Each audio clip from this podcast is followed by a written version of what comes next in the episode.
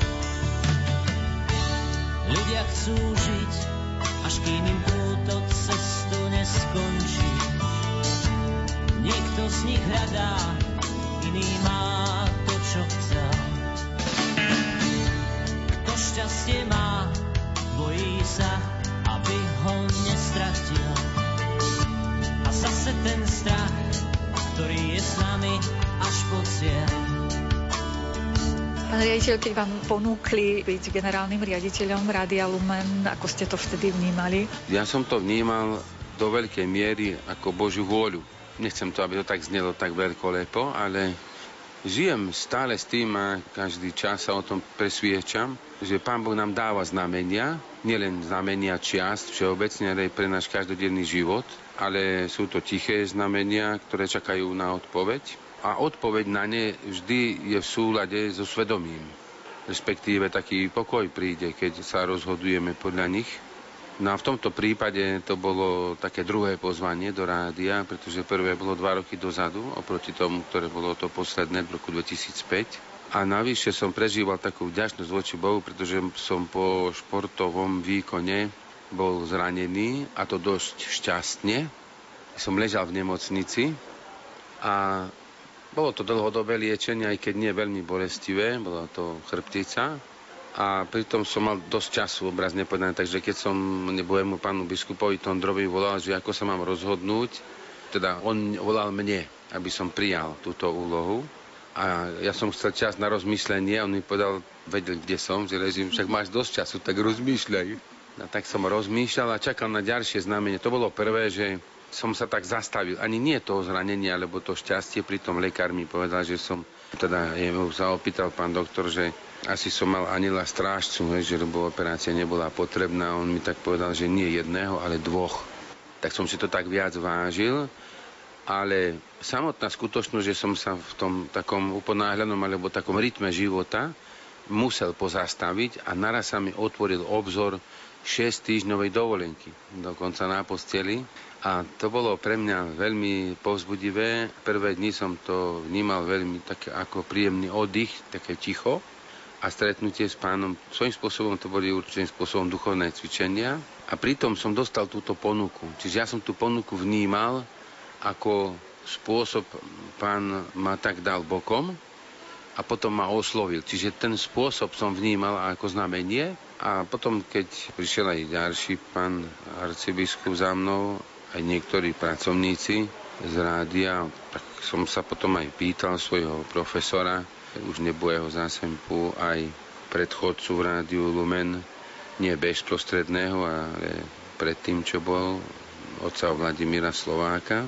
Tak som sa potom rozhodol, že teda idem do toho, že pôjdem do rádia a to bol motív, aj skutočnosť, že som zastupoval spišku diecézu ako materskú diecezu v grémiách, ktoré súviseli s katolickými médiami, po štúdiách, ktoré som absolvoval v Ljubline, potom aj iných kurzoch univerzít v zahraničí. A toto všetko, aj skúsenosť tvorby diecezného časopisu mi dávala takú silu a dôveru, že tú úlohu splním. Čo bolo také najzložitejšie v tých prvých dňoch, možno týždňoch vášho pôsobenia tej pozícii riaditeľa? Pre mňa osobne to bola taká neistota, ktorú dávali najavo niektorí pracovníci rádia alebo aj jeho priaznivci, ktorých táto voľba prekvapila v tom zmysle, že som kňaz alebo možno, že ma celkom bližšie nepoznali nie že by osobne mali voči mne niečo, ale vyjadrovali také pochybnosti ohľadom kvality vedenia alebo profesionality, smerovania rádia a podobne. Myslím si, že ešte to trošku pretrváva, ale v našej katolíckej verejnosti je zdeformovaný pojem profesionality až tak, že ktokoľvek, kto trochu vie niečo odbornejšie ako iný, a nemusí to byť mediálne alebo novinárske, a ukáže, že tento je profesionál, tento nie, tak už sa potom všetci podľa toho chovajú.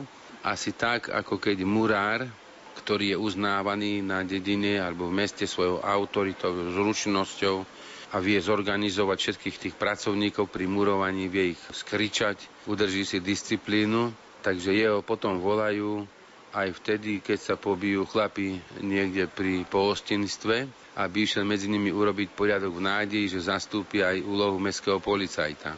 Takže niečo také to bolo a ten, kto nie je označený za profesionála, tak nikdy nebude v ničom. Toto bolo najťažšie, pretože to podkopávalo dôveru, takú jednoliatosť toho týmu ale postupne sa to menilo. Menilo sa to postupne najmä trpezlivosťou a myslím si, že napríklad druhým takým tiež podobným prvkom bol myšlienka založiť rádiu fond, do ktorého by prispievali poslucháči. A v tom náhlom rozvoji nového komerčného segmentu médií v tom čase, pretože dovtedy boli za totality len verejnoprávne médiá, tak to komerčné médium zarábajúce len na reklame a trhu bol takým fetišom, ktorý si mnohí ľudia neuvedomali, že to je fetiš. A keď katolické rádio povedalo, my prosíme od vás ľudia financie, lebo neorientujeme sa na konzumnú reklamu, ale iba na časť z nej, tak povedali, na čo by malo rádio žobrať od ľudí, veď to je neprofesionálne. No lenže tí istí, ktorí tak rozprávali, že je to neprofesionálne, teraz to volajú fundraising, a už je to v poriadku, lebo to má anglický názov. To tak ironicky som povedal, ale v skutočnosti musíme niekedy na to aj dozrieť, aby sme vedeli niečo správne hodnotiť, ale to neznamená, že by sme to nemali robiť. Preto chcem všetkých pozbudiť a pozbudzujem, že keď uvidíte, že je niečo dobré a správne, že to pomôže dobrej veci, nebojte sa to začať, aj keď to ešte nemá anglický názov.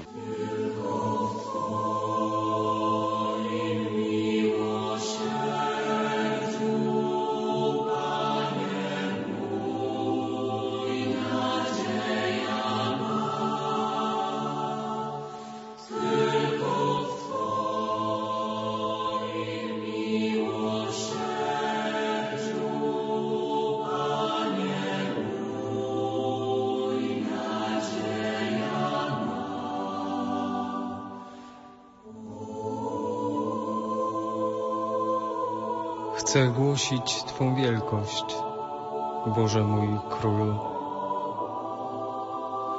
i błogosławić imię Twe zawsze i na wieki. Każdego dnia będę Cię błogosławił i na wieki wysławiał Twe imię. Keď ste už e, začali tú tému reklamy, tým, že sme špecifické rádio, hoci akú reklamu nemôžeme zobrať. Predovšetkým rádio má určitý hlas, tak ako napríklad časť voličov na Slovensku má hlas, ktorý je buď orientovaný politicky na to krídlo alebo na to, nechcem menovať politické strany, tak tiež každé rádio má v spoločnosti určitý hlas. Ako keby sa jeden človek prihováral človeku. A z tohto rádia viete, že budete počuť vždycky napríklad zábavu z niektorého rádia, z iného rádia budete počuť, z nášho rádia Lumen počujete životný štýl kresťana katolíka od rana do večera a aj veci, ktoré sú potrebné pre bežný život. A je dôležité, ak je to katolické rádio, aby tam bolo počuť hlas Kristov a hlas cirkvi. Boží hlas. A Boží hlas, on tiež patrí do komerčného sveta, ale on nevolá po rozvoji trhu, on volá, aby ten trh bol spravodlivý, solidárny a takisto on nepovzbudzuje k tomu, aby sme čím viac kupovali, ale aby sme čím zrelšie rozhodovali o tom, čo si kúpime a čo nie. Pamätali na chudobných a podobne. A tento hlas má aj Rádio Lumen, som presvedčený, čiže ono nemôže za každú cenu vždy hľadať reklamu. Iba niektoré časti tej reklamy, keď to poslucháčom vyhovuje, alebo pre cieľovú skupinu poslucháčov, ktorá je väčšinová, ale nemôžeme propagovať napríklad už vôbec nie alkohol napríklad, ale ani nie konzumné veci, čisto len pre zábavu. My sa musíme uskromniť s tým, aj preto, lebo my si môžeme pomôcť aj od poslucháčov, môžu nám pomôcť aj diecézy, a nie sme zase odkázaní na reklamu. Zase, ja by som nehovoril zle na komerčné rády, a tak ja poznám situáciu medzi nimi zo styku ako rozhlasových združení, aj televíznych. Oni to nemajú ľahké, pretože nad ich hlavami nie je len vlastník, ale aj vlastníkové rozhodnutie, ktoré znie asi takto, keď ho zjednoduším. Budeš mi odovzdávať zisk z tej reklamy Uživíš rádio, budeš mi odovzdávať zisk. Ak nie, tak ťa to bude stať miesto. A on nemá inú šancu. Preto je medzi nimi taká solidarita, ktorá nezahrňa celkom aj nekomerčné rádia, ako je naše rádio. Profesionálne áno, to musím povedať so všetkou úctou, ale keď ide o reklamu, o peniažky, tak tam už tá solidarita nie je taká, nechcem tým povedať, že solidarita by znamenala, aby nás oni obdarúvali, to nie, ale oni sa o ten reklamný koláč tvrdo musia popasovať a my zase musíme byť do určitej miery ohľadu plne a prijať to, ako to je, že vždycky sa usilujú oni o to, aby si udržali tú hlavu pomyselne nad hladinou a mohli sa nadýchnuť, keď im to siahaš po krk. A my zase máme na svojom poli práve kvôli tomu postoju nekonzumnej, ale skôr také rozumnej spoločnosti a zvestovania Evanielia inú pozíciu voči takému tvrdému trhovému hospodárstvu. Možno naši poslucháči ani netušia, na čo všetko vlastne financie potrebuje také rádio, že my platíme za každú pesničku, vysielač, všetko to, elektrína. Áno. Možno, že by ste to mohli zosumarizovať trochu. Áno, predstavíme si tak jednoducho, že máme dve skupiny výdajov. Prvá skupina sú mzdové prostriedky pre zamestnancov, lebo oni musia z niečoho žiť, majú svoje rodiny. A druhá časť sú výdavky na chod, na energie a na chod spoločnosti. To znamená na energiu elektrínu zapnutých vysielačov, ktoré idú non-stop, je ich 32. Ďalej je potrebné mať energiu na to, aby sme mohli fungovať v rádiu, je potrebné zakúpiť nielen vysielacie prístroje, ale aj počítače, na ktorých sa píšu príspevky. Strihajú sa nahraté nahrávky zvukové, aj textové sa upravujú. Celé rádio je vlastne poprepájané káblami cez počítače do jednej siete, v rámci ktorej si v rýchlosti odovzdávame všetko, čo je potrebné informácie, aby rádio mohlo neustále vysielať, aby každý vedel, kde má byť v ktorej chvíli a čo máme vysielať. A teraz na ten chod sú potrebné aj platby za autorské práva. Napríklad za každú pesničku platíme, ale nie je tak jednotlivo, že ideme za tým spevákom a všetkými skladateľmi alebo textármi, ale oni sú zaevidovaní v autorskom zväze, a my platíme na základe obratu spoločnosti a ďalších podmienok tomu autorskému zväzu určitú sumu mesačne, je to tisícky eur, a tá sa rozdeľuje podľa toho, koľko ktorých piesní sme hrali. A je vo predstanovené, koľko dostane napríklad klávesový hudobník, koľko dostane spevák, textár a podobne. To už je medzi nimi, ale my si musíme odviesť to penzum financií na tie piesne. Obrazne povedané je pevne stanovené, koľko sa platí, ale podľa počtu piesní a rôznosti tých piesní sa potom tie tantiemy rozdeľujú v autorskom zväze. Keď ide o zahraničné piesne, tak ten autorský zväz má zmluvy so zahraničnými autorskými zväzmi a vypláca im tie piesne. Preto to hovorím, aby posluchači vedeli, že nám je to jedno, ktorú pesničku hráme. My aj tak musíme tie peniaze rovnaké platiť. Čiže tým, že zahráme viac zahraničnú a tu nie, tak z toho pohľadu to zaznie, že tá pesnička zaznieva, ale nám to nič nezlácnie, alebo nám nikto nič neprinesie tým. Čiže my zverejňujeme slovenské zahraničné piesne podľa toho, aby bolo vysielanie čím poučnejšie, aj zábavnejšie, aj vhodnejšie. Preto budobnú redakciu motivujem tak, aby sme napríklad aj nezabúdali na to, že po každom hovorenom slove treba nechať doznieť a oni to veľmi rádi a ochotne robia, doznieť ten text vhodným textovým sprievodom piesne. Potom je potrebné povedať, že naša rozhlasová stanica roky patrí k tým, ktoré hrajú najviac slovenskej hudby. Popri slovenskom rozhlase a ešte jednom rozhlase tak sme trojka, ktorá sa točí vlastne prvý, druhý, tretí, prvý, druhý, tretí. Každý tretí rok stojíte na stupni výťazov. Áno, áno, tak to vyzerá. Aj keď nie je to vždycky pravidelné, ale proste my to máme automaticky. Čiže nám povinnosť hrať určité percento piesne nič nerobí, alebo my nemusíme meniť program, že 15-20% slovenských piesní. No keď hráte 78%, tak sa nemusíte, ako sa vraví, ten, kto spí na zemi, nebojí sa, že spadne z postele. V spustlom kostolíku svieca hasne, do tmy sa schúli niečo krásne, ticho sa cíti náhle prázdne. Modlitby zhasli, posvetný priestor len šerom zýva, z oltára sa na nás matka díva, zapadlá prachom v úcte skrýva. Lásku a údiv. Kráčam k s bázňou trochu smelý, zotriem jej z čela prach šedobiely, zapálim sviece, čo nezhoreli, nech presvietia prázdno. Kľaknem si ticho pod oltárom, ak čakáš dar, ja som tým darom. Príjmi ma s láskou aj s nezdarom, mňa tvoje dieťa Svet často teší, márna sláva, nie v šťastie ako polná tráva, tak iba s Kristom z mŕtvych stáva. Poroduj za nás, Mária,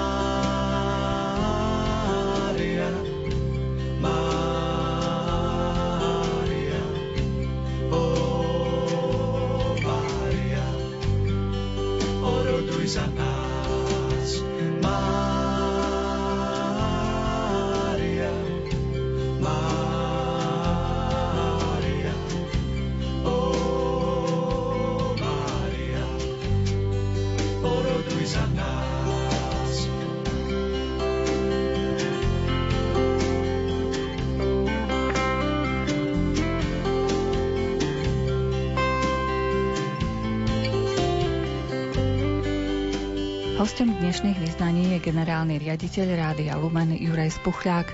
V rozhovore sme sa posunuli k ďalším nákladom potrebným na prevádzku rádia. Na obnovu počítačov je treba tiež, alebo aktualizáciu softveru určité sumy. A čo sa týka ďalších výdavkov, tak tie výdavky súvisia už potom so stavbami vysielačov. Na jednej strane je to očakávaný príjem v tom zmysle, že aj keď to nerátame až tak, nepristúpime k nemu komerčne, že keď postavíme nový vysielač, budú noví poslucháči a tí nás, keď budú chcieť, obdarujú. Ale vtedy, keď staviame vysielač, tak tam s tým rátať nemôžeme.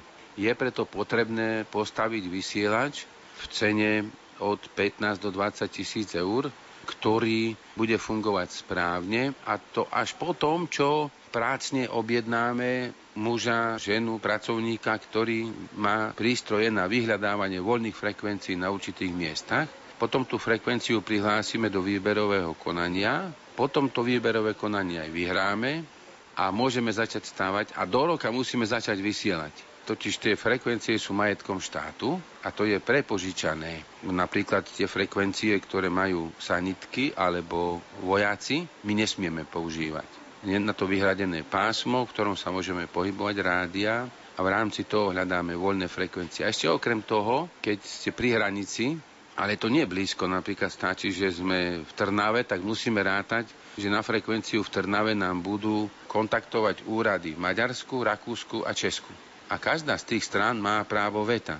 Keď jej preniká napríklad vysielanie, bude prenikať až na jej územie a ona chce na tej frekvencii v budúcnosti tam vysielať, alebo ju chce mať voľnú, tak jednoducho povie, že nedovolujem. A tým pádom by sme museli hľadať novú frekvenciu, alebo obmedzujeme to vysielanie tým, že nastavia technici tak anténu, aby žiarila povedzme západným smerom len 10 km a východným smerom 40 km také laloky, tak to sa zakresľuje presne a geometrické tvary, ako to bude žiariť. A urobíme to tak, ako nám telekomunikačný úrad povie a tak potom ten vysielač postavíme. Dokonca sa stáva, že objednávame anténu presne na tú frekvenciu, na tú charakteristiku, voláme smerovú, v zahraničí, aby sme potom to dostali. Takže keď to postavíme, tak potom je tam ešte mierny poplatok, niekoľko sto eur za používanie tej frekvencie, čiže toto nás stojí. Elektrická energia, keď som povedal, že mzdové prostriedky, to je polovica výdavkov, zhruba trochu menej polovica, a tá druhá polovica to je výdavky na elektrickú energiu, väčšina, 80%, a 20% tvoja tak tie výdavky na vysielače a potom na údržbu, to znamená na servis. Prečo servis? Preto, lebo treba na jar aj na jeseň všetky vysielače obísť a odsledovať, ktoré súčiastky sú tam blízko zániku doby funkčnosti, alebo sa dajú ešte opraviť. Aj tieto výjazdy stoja peniaze, aj keď robia naši zamestnaní ľudia, treba napríklad každý rok musia mať školenie na výškové práce alebo prácu s elektrinou a podobne. To sú tiež výdavky, ktoré sa tak nakopia, ani neviete ako. No a pritom sú ešte neočakávané výdavky. Napríklad naši technici robia rozumnú vec, že vedúci vždycky dba o to, aby jeden vysielač bol v rezerve u nás práci. Že keď zasiahne blesk alebo príde k náhlej poruche, tak on zoberie ten rezervný, hneď ho vymení aby mohol čím skôr zapnúť vysielač po príchode na miesto, kde je vysielač, odíde a potom opravuje a kupuje ďalší, keď je potrebné. Tak to sú tiež také neočakávané výdavky. No a celkovo nám napríklad aj to veľa urobí, musím sa priznať, hoci nechcem týmto kritizovať napríklad platby na sviatky, nechcem, nechcel by som zamestnancom zobrať, ale keď máme schválený rozpočet, a príde navýšenie a viete, my vysielame v soboty, nedele, tak nemôžeme povedať teraz redaktorovi, tak ty si vysielal, tak doteraz tak budeš vysielať zadarmo stále nebo bez príplatku. Tak robíme tak, ako sa má príplatok a to navýši. Za celý rok to navýši platby pomerne vysoko, alebo že minister povie takú radostnú správu pre nás, hoci to nie je taká radostná, že sa zvyšuje minimálna mzda a tým pádom sa navyšujú ostatné odvody, platby od nás. No, aby som teda ostal ešte pri tom a s hrdosťou mohol povedať, že my podporujeme aj štátny rozpočet. To znamená, že my nedostávame koncesionárske poplatky, to dostáva len verejnoprávna televízia a rozhlas, ale my dávame štátu. A ja som rátal, koľko my ročne dáme odvodoch za zamestnávateľa, aj v daniach a porovnal som to s priemerným dôchodkom na Slovensku. Tak keby sme mohli určiť, že kde dáme tie peniaze, čo dávame štátnej pokladnice napríklad na dôchodcov, tak odvádzame toľko, že stále vyplácame pomyselne dôchodok 13 dôchodcom. Čiže my aj z tých darovaných peňazí odvádzame, ako zákon káže, hoci mne sa to zdá, že to je dosť veľké zdaňovanie už danených peňazí, tak odvádzame štátu dane. A nedá sa to vykrútiť alebo nejako tak zmenšiť. Treba to robiť tak poriadne, hoci samozrejme, že si treba strážiť financie a treba byť na to opatrný. Ale to sú tiež výdavky, ktoré sú veľké, ale v tomto prípade môžem povedať, že je to podpora štátu, čiže my podporujeme štát, nie štát podporuje nás.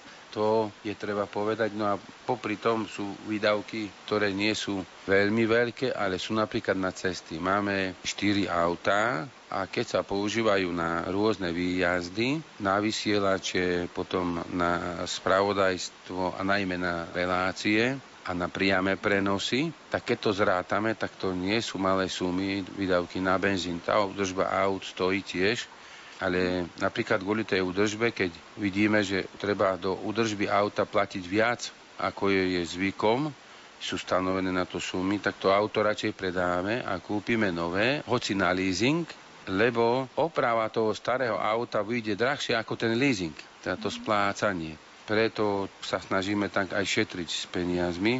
No a nakoniec budujeme aj archív, čiže tie počítače, ktoré uchovávajú naše relácie, ktoré si vy môžete pozrieť a dátové toky, ktoré otvárame, čo sme vďační. Napríklad pri modlitbe korunky sa počúvajúci cez internet navýšilo o 200% za 4 mesiace. A to znamená, že už niektorí počuli sekano, prerušovaný signál lebo sa tam napájalo viac ľudí, ako to unieslo ten náš server. Tak museli navýšiť dátový tok. Aj to stojí peniaze, ale keď zoberieme všetky výdavky, ktoré s tým súvisia, zvyšovanie archívu a potom aj toto, tak to tiež je položka, ktorá sa blíži ku 8% celkového rozpočtu. Svetlo nám dávaš v tmách, si sám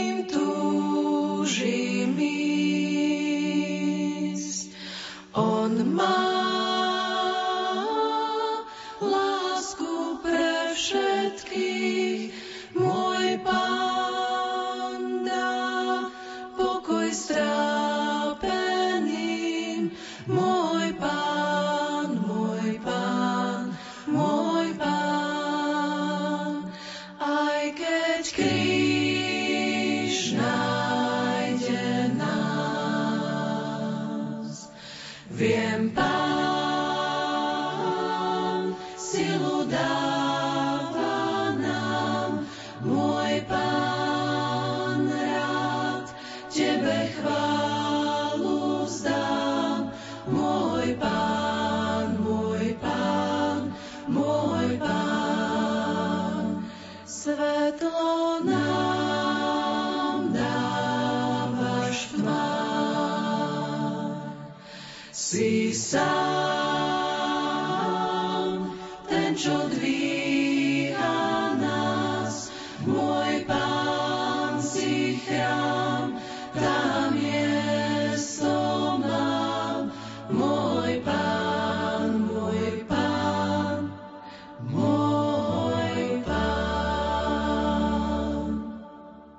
relácie vyznania sme pozvali generálneho riaditeľa Rádia Lumen Juraja Spuchľáka.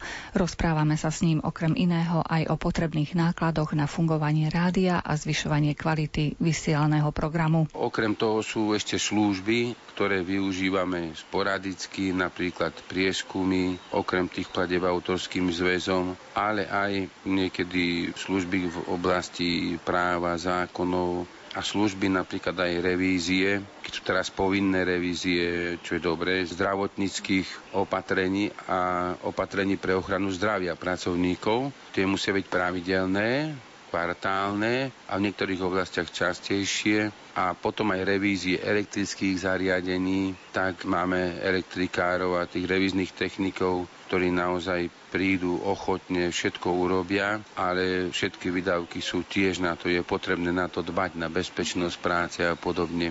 Toto sú plátby, plus ešte musím spomenúť jednu plátbu, alebo platby jedného druhu a to sú platby na vysielanie Rádia Lumen. Ani nie tak dole zo satelitu, ako hore na satelit. Ten signál, ktorý my vytvoríme tým, že vysielame, tak ho odovzdávame do Bratislavy a odtiaľ ide na satelit.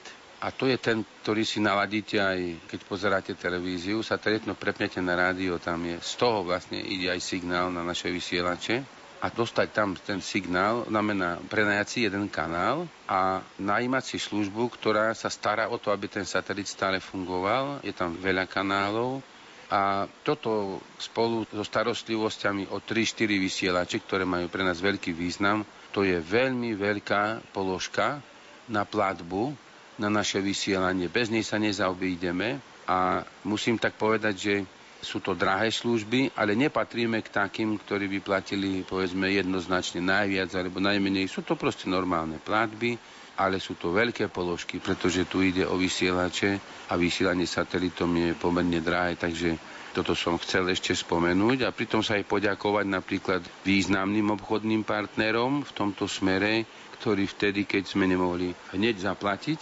vedeli s nami rokovať, dať splatkový kalendár, počkali, aj keď v jednom prípade nás chceli vypnúť, už jedni, to bolo v roku 2011, keď sa nemýlim, Vtedy som bol na púti v Lurdoch a vtedy som už súrne potreboval pomoc a to som od poslucháčov dostal a toto pomohlo aj od konferencie biskupov. Vtedy to bolo veľmi kritické, ale to spôsobili určité personálne zmeny v ich spoločnosti.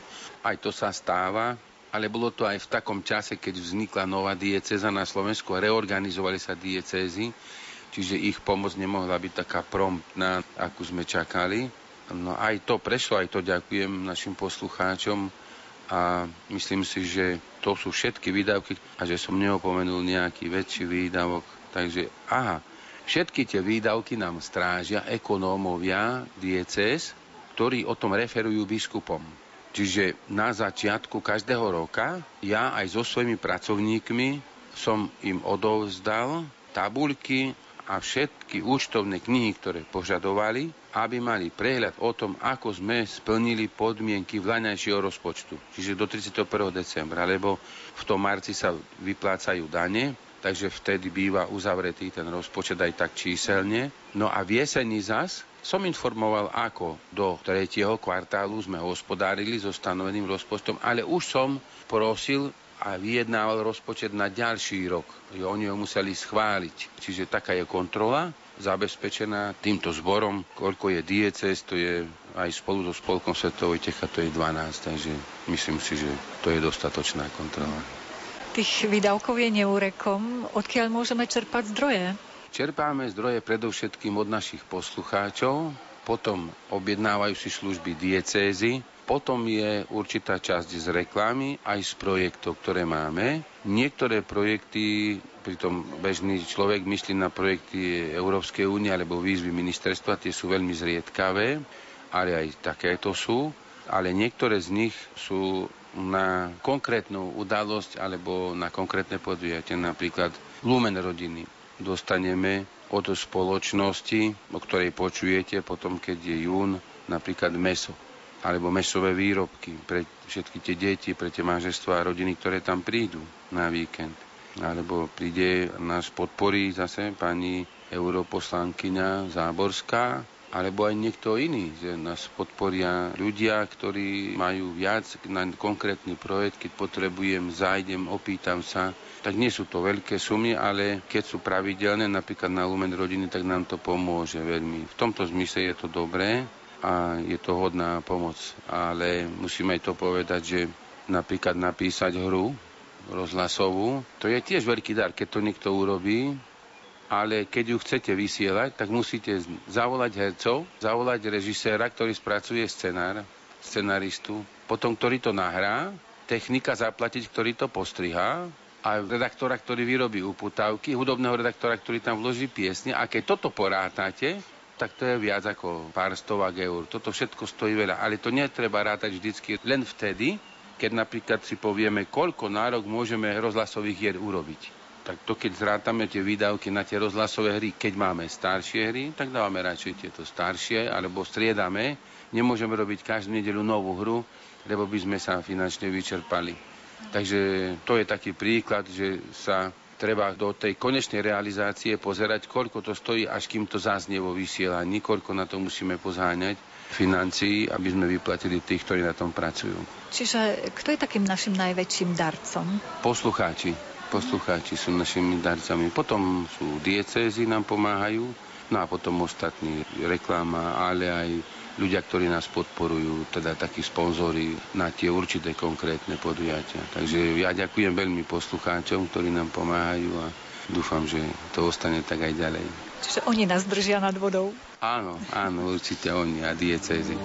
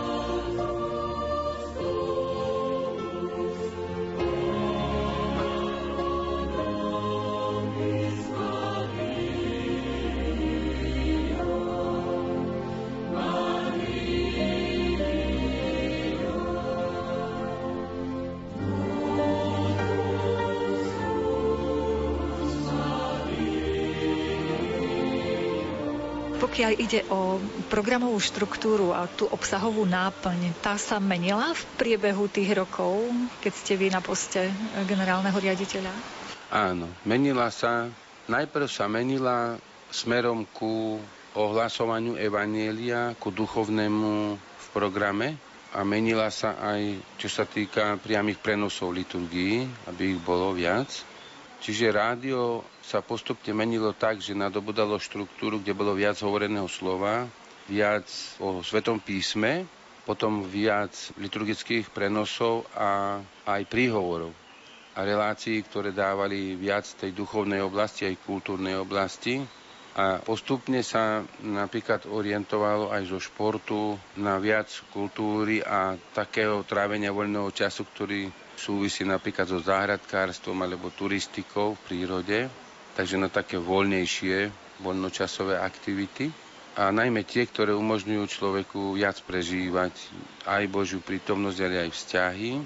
A potom sa menila aj na druhej úrovni programová štruktúra, takže v rámci toho duchovného profilu rádia, to znamená pozerať na to, že Chceme byť znamením Ježiša Krista pre spoločnosť, že Pán Ježiš je zmyslom nášho života a že chceme ísť druhým človekom na ceste životom. Tri také oporné body. Sme sledovali v prieskumoch jednotlivé položky, teda vekové skupiny, čo by sme mohli zlepšiť v našom programe a podľa toho sme aj program prispôsobovali. Napríklad sme sledovali, dá sa to vysledovať prieskumoch, ktorý poskytne komerčná spoločnosť, Prečo nepočúvajú reláciu večer povedzme o 7. o 19. naši poslucháči, lebo ju počúvali predtým, bola dobrá, keď sme ju dali na 19. tak nepočúvali. Tak ten, kto to pozeral, tak kolegyňa pozerala, že v tom čase sledujú naši poslucháči najviac televíziu, ktorá vysiela o takých nešťastných udalostiach. To znamená, že aj to sa dá osledovať. Tí naši poslucháči, čo robia, v ktorú hodinu, ktoré médium sledujú najviac tak my sme potom tú reláciu, aby ju mohli počúvať, my sme ich nerušili tým, že to budeme dávať na tú hodinu, kedy toto chcú pozerať, hoci sme to nečakali. Sme to dali na iný čas. A potom ešte je napríklad sledovanie, ktorá relácia má najväčšiu počúvanosť. A vždycky to sú duchovné relácie, ktoré patria na prvé tri miesta a iba do obednejšie vysadenie niekedy tromfne, lebo tých prieskumov sú 4 za rok. Takže jednoznačne ide o Svetú Omšu, Aniel Pána, Korunku a doobedňajšie vysielanie, ktoré má najvyššiu počúvanosť. Ale sú aj potom iné. Ďalším bodom v prieskumoch, ktorým sme sa zaoberali, je, sledovali sme relácie, ktoré majú dlhodobo nízku počúvanosť. Ak sa to opakovalo za pol roka dvakrát, že mali nízku počúvanosť, veľmi nízku, to znamená, že pod 16% a trvale, tak vtedy sme uvažovali, tú reláciu sme sa zobrali na takú analýzu, jej čas od vysielania, spôsob, ako sa vysiela a vyvodili závery, ako tú reláciu zlepšiť. Ak to nepomohlo, tak sa zruší. Aj redaktor do toho je pravda prizvaný, takže on o tom vie a podľa toho sme sa snažili aj prispôsobiť tú počúvanosť, lebo dôležité nie je len rozhodnúť sa, čo vysielať, ale aj dobre to vysielať, aby to ľuďom bolo vhodné. Napríklad keď je veľa ľudí, povedzme, u lekára alebo v práci do obeda o 11. hodine, nie je dobre dať svetú omšu, aj keď by sme mohli hovoriť o veľkej sledovanosti, ale vtedy ju dajme, kedy by chodili do kostola, keby mohli, keď je to pre tých, ktorí nemôžu ísť do kostola, tak dáme o 6. večer, povedzme. Tak to je napríklad taká druhá úroveň sledovanosti a zmeny programovej štruktúry, nášho rádia. Potom berieme do úvahy hlasy poslucháčov, najmä tie, ktoré sú rôzne a majú rovnaký ten stretávajúci bod, rovnakú požiadavku. A niekedy aj pozbudenia, povedzme, otcov biskupov alebo kňazov. Napríklad relácia, ktorú vysielame do obeda v nedelu, vznikla tak, že kňazi sa vyslovali, že potrebujú reláciu, ktorá im pomôže sa zorientovať, ak nemajú času v nedelu ráno napríklad, alebo aby niečo nezabudli, aký sviatok je v tom týždni, tak sme dali reláciu, ktorá hovorí o sviatkoch na budúci týždeň práve v nedelu ráno, keď sa oni chystajú do kostola. A je to pre všetkých ľudí, to nie len pre kňazov. A tak viaceré relácie, napríklad vy máte reláciu v sobotu, farmársky klub, v nedelu vyznania. To sú dni v týždni a potom aj v roku, ktoré majú určitú takú duchovnú atmosféru. Keď ju vystihneme a dáme tam to, čo tam patrí, tak ľuďom to veľmi zarezonuje v srdci a zároveň to splní ten účel a, a ľudí povzbudí k Bohu, budovaniu vzájomných vzťahov a k uspokojeniu vlastne samých seba a k úľave. A čo je našim cieľom, aby sme pomáhali človeku na ceste spolu s pánom Ježišom a trojediný Boh nech nás prevádza stále, aby sme boli dobrým znamením pre spoločnosť. Mnohí poslucháči, keď chodia k nám na dni otvorených dverí, a teda dni aj spoločenstva, tak tvrdia, že počúvajú jedine Lumen. Čiže aj tá programová štruktúra musí byť taká, že musí prinášať aj zo spoločenského života nejaké informácie aj z toho duchovného, aby mali taký komplexný prehľad. Áno, našim cieľom je urobiť rádio a to som sa usiloval tak, aby ľudia mohli počúvať všetko, čo potrebujú cez deň ráno modlitbu, na obed modlitbu, ale pomedzi to počasie, vzťah k prírode, informácie zo spoločnosti, aj z politiky a vyzdvihovať veci, udalosti, ktoré majú pre církev a duchovný život veľký význam. A najmä vtedy, ak o nich nehovoria iné médiá, alebo ak aj hovoria, tak ich osvetliť hĺbším skúmaním tých faktov, venovať sa tomu. Napríklad nepovedať, že Svetý Otec bol v Rumunsku, v meste Bláš, tam slúži Svetú Omšu a podobne, ale rozprávať aj o tom, čo bolo v tej kázni, ako sa mu tam predstavila, povedzme, dievčina, ktorá prišla k nemu, alebo ako sa stretol s Rómami. To všetko je potrebné tak hĺbšie prebrať zo strany veriaceho katolíka a kresťana vôbec, aby mal o tom hĺbší obraz, aby si tú atmosféru vedel predstaviť. A ten program, ktorý dávame, tak sa usilujeme ho predovšetkým ponúkať tak, aby sme vytvorili atmosféru a možnosti tomu človeku, ktorý nás počúva, aby nebol nutený prepínať rádio inde. Nechcem teraz povedať, že namiešame všetko možné a to potom nebude mať tvár. To musí mať tvár určitú, to musí byť identifikovateľné rádio, lumen, katolícke rádio a každý, kto ho si zapne, tak musí byť priťahovaný jeho programom, musí byť atraktívny, ale nie hlučný, zábavný, ale nie ironický a musí byť poučný, ale nie nadradený. Musí to byť program, ktorý sa stane členom tej rodiny, alebo ktorý je takým privetým spoločníkom chorého človeka, alebo staršieho, alebo rodiny. A keď toto dokážeme, tak to chceme, pretože veľmi mi záleží na tom, aby sme mali jadro, tvrdé jadro poslucháčov, ktoré máme zo všetkých rady najvyššie, percentuálne, že zo všetkých poslucháčov máme okolo 80% ľudí, ktorí počujú len nás. A kedy budeme viac mať takýchto, tak oni budú o našom rádiu hovoriť ďalej a teda to bude ten evangelizačný prvok v našom rádiu, ktorý bude šíriť tú myšlienku rádia medzi iných poslucháčov, bude získavať nových. No a pritom sa môžeme usilovať aj o tvorbu iných pomocných pilierov, ako sú sociálne siete, internetová stránka, internetový zvukový archív a podobne ale hlavnou časťou ostáva ten celodenný program, od ktorého by sa nemalo otrhnúť poslucháč, keď nás raz zapne.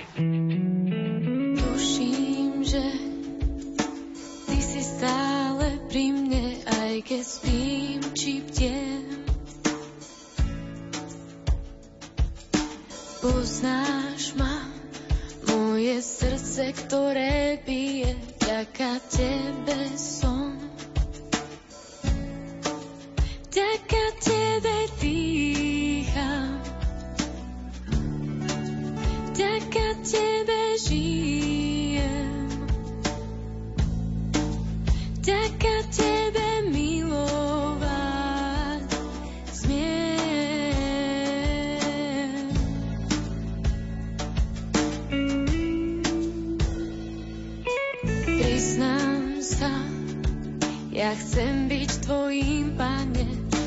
Viem, že sa to dá.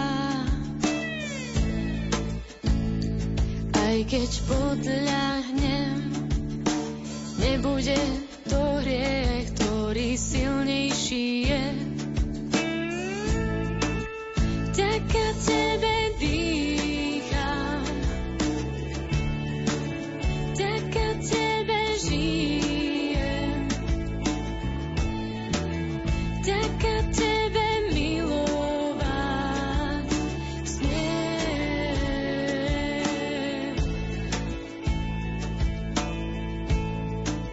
priebehu tých rokov, čo ste pôsobili v Rádiu Lumen, ak by ste mali vybrať dve, tri veci také najvýraznejšie podľa vás, ktoré sa udiali, ktoré by to boli?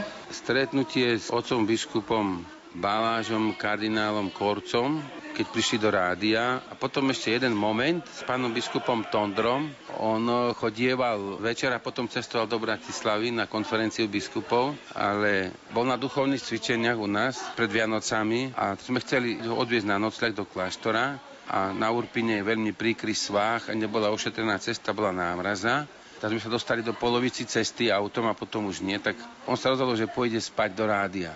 A spal v rádiu, on takéto jednoducho to zobral, tak som aj nevyčítal, že aj pripravil raňajky.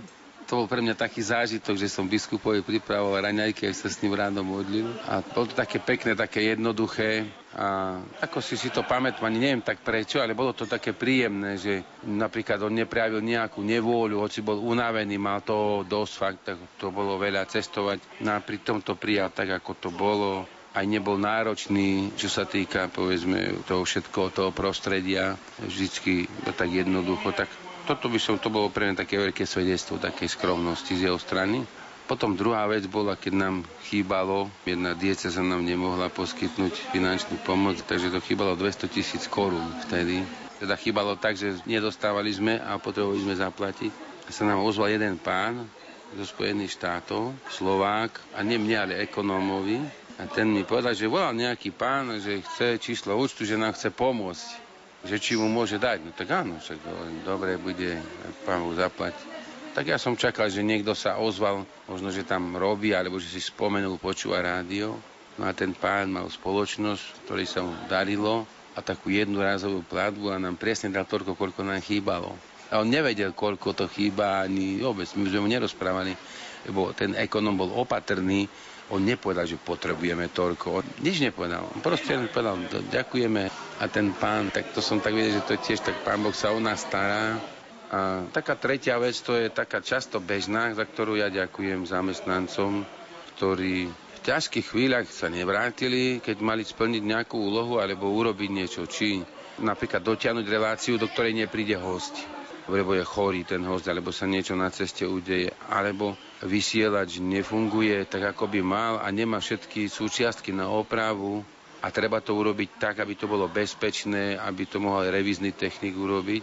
A iniciatívne ten zamestnanec redaktor urobí kroky, ktoré ostoja hodinu času napríklad, ale aby to šlo, aby to poslucháči vnímali dobre, aby to nevedeli, pokiaľ možno o problémoch a urobiť to bez príkazu, bez toho, aby ho niekto do toho nútil, tak ja to tak veľmi kvitujem, ja to obdivujem, že mne sa to veľmi páči, že ľudia, ktorí majú aj iné povinnosti a vedia toto urobiť, tak si to cením. A potom si cením ešte takú dlhodobú službu môjho kolegu Jana Krausa, ktorý v rádiu bol dlho. Vedel tak sa z vrchu pozrieť na rôzne ťažkosti, tak z nadhľadu hneď, aj keď to nebolo niekedy jednoduché a postavil to na nohy, to rádio. On vlastne vybudoval každý z tých 32 vysielačov, pod jeho vedením sa vybudovali. Viem, že niekedy mal toho dosť, ja som už tak ako 4 za rok, alebo tak, to bolo dosť veľa stavať a ku tomu ešte prenosy alebo niečo, ale urobil to a myslím, že to je veľmi dobré. Pán Búh zaplať. Kto vás tak dokázal ľudsky podporiť a vôbec odkiaľ ste mali tú sílu, energiu to vlastne viesť celé tie roky od roku 2005? Ľudia, ktorých stretnem v živote a o ktorých sa potom môžem oprieť takou dobrou rádou, za ktorú nič nechcú, v tom zmysle, že nechcú peniaze, nechcú ani nejaké časové nároky nemajú, modlia sa, pomôžu a majú taký zdravý sedliacký rozum. A keď sa mi ich podarí nájsť a prosím vždycky o nich, mám jedného, dvoch ľudí, ale som si všimol, že čerpám, pritom pumpujem takú neviditeľnú milosť Božiu, nielen od Božej prítomnosti, ale aj zo života svedectva ľudí, ktorí už sú nebohí. Napríklad starí kňazi, ktorých som poznal ako mladý kňaz, som ich stretával, lebo o nich rozprávali rodičia a starí rodičia, ktorí zažili prenasledovanie, kedy ich zatvárali za službu mladým, alebo že boli pri službe farnosti, že boli vždycky radostní a verní. Tak e, ja som si tých kniazov zapamätal a potom som sa s nimi zoznámil, lebo boli na inom mieste, alebo už na dôchodku a videl som ich povahy a podobné povahy som potom sledoval. A tak napríklad pán Fará Ševčík, Budkaj, Pánči, Isté, že sú aj mnohí iní, ale som ich poznal. To boli ľudia, ktorí mali právo napríklad na sťažnosti. Ako prví, tí boli, niektorí z nich boli vovezení, iní zase boli inak prenasledovaní. A oni boli veselí, aj napriek tomu, že všelijaké príkoria zažili. A to bolo pre mňa veľkým povzbudením. Boli zbožní a veľmi si ctili kňastvo, vážili Eucharistiu napríklad. A to bolo taká druhá vzprúha. A potom treťou vzprúhou veľkou sú ľudia, Vyrastol som medzi jednoduchými ľuďmi, pochádzam z početnej rodiny, tiež nie z bohatej.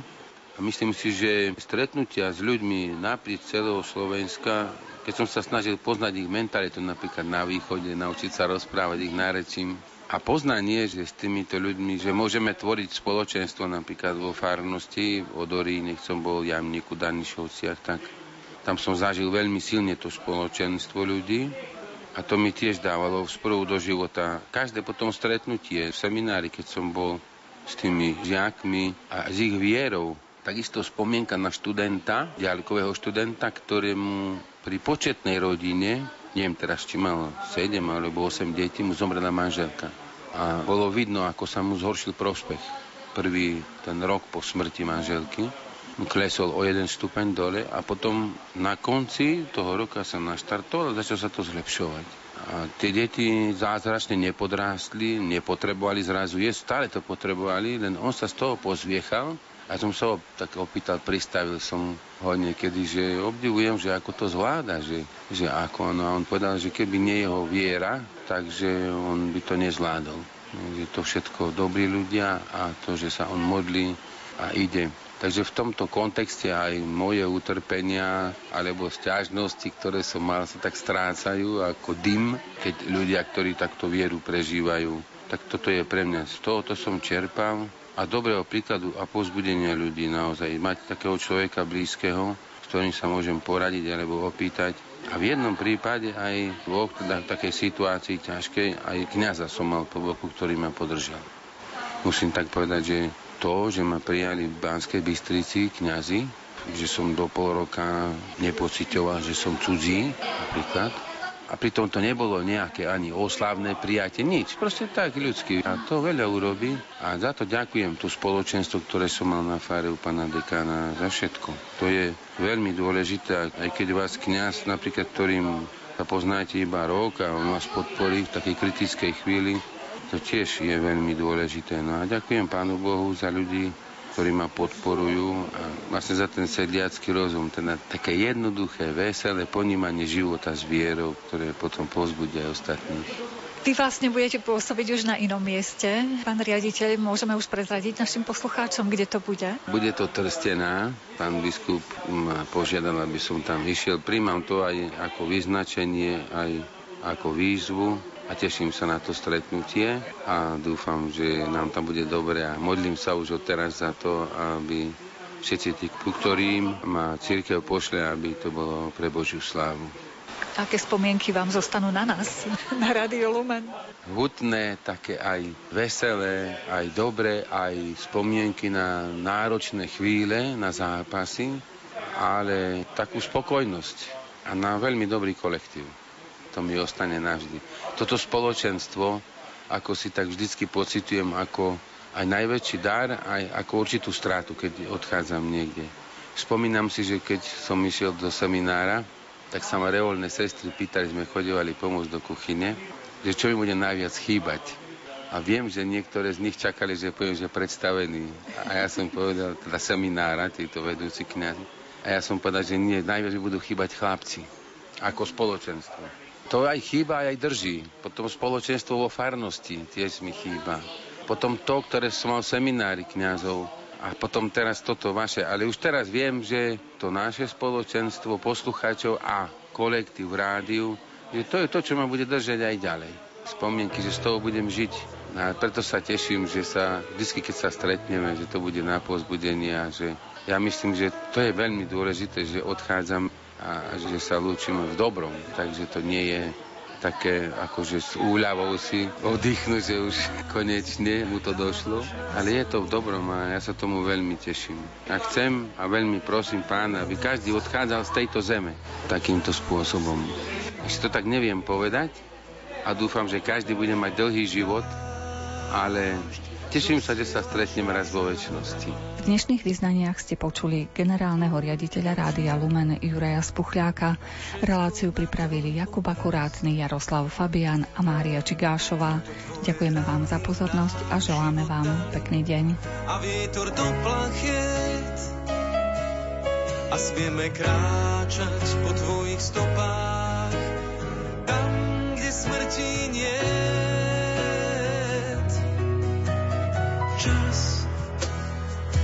dávaš každému čas.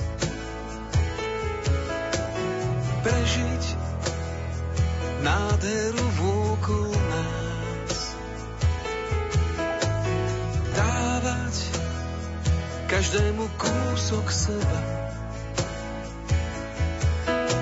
A s tebou vrátiť sa do neba.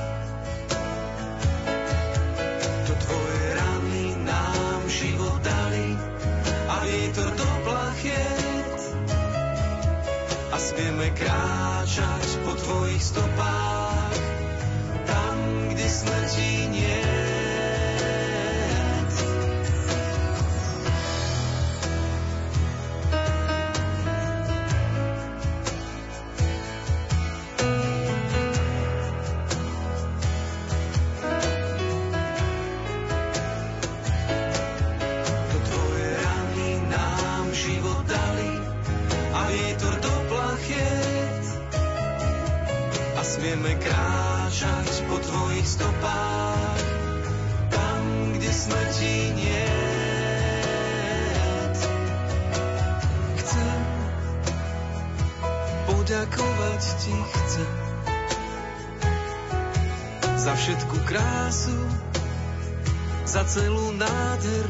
Nádhernú zem. Za jemný Vánok, v ktorom sa prihovára za každú pieseň, ktorú mi zaspievaš. To tvoje rany nám život dali a vietor do plachiet a smieme kráčať po tvojich stopách smrti nie je.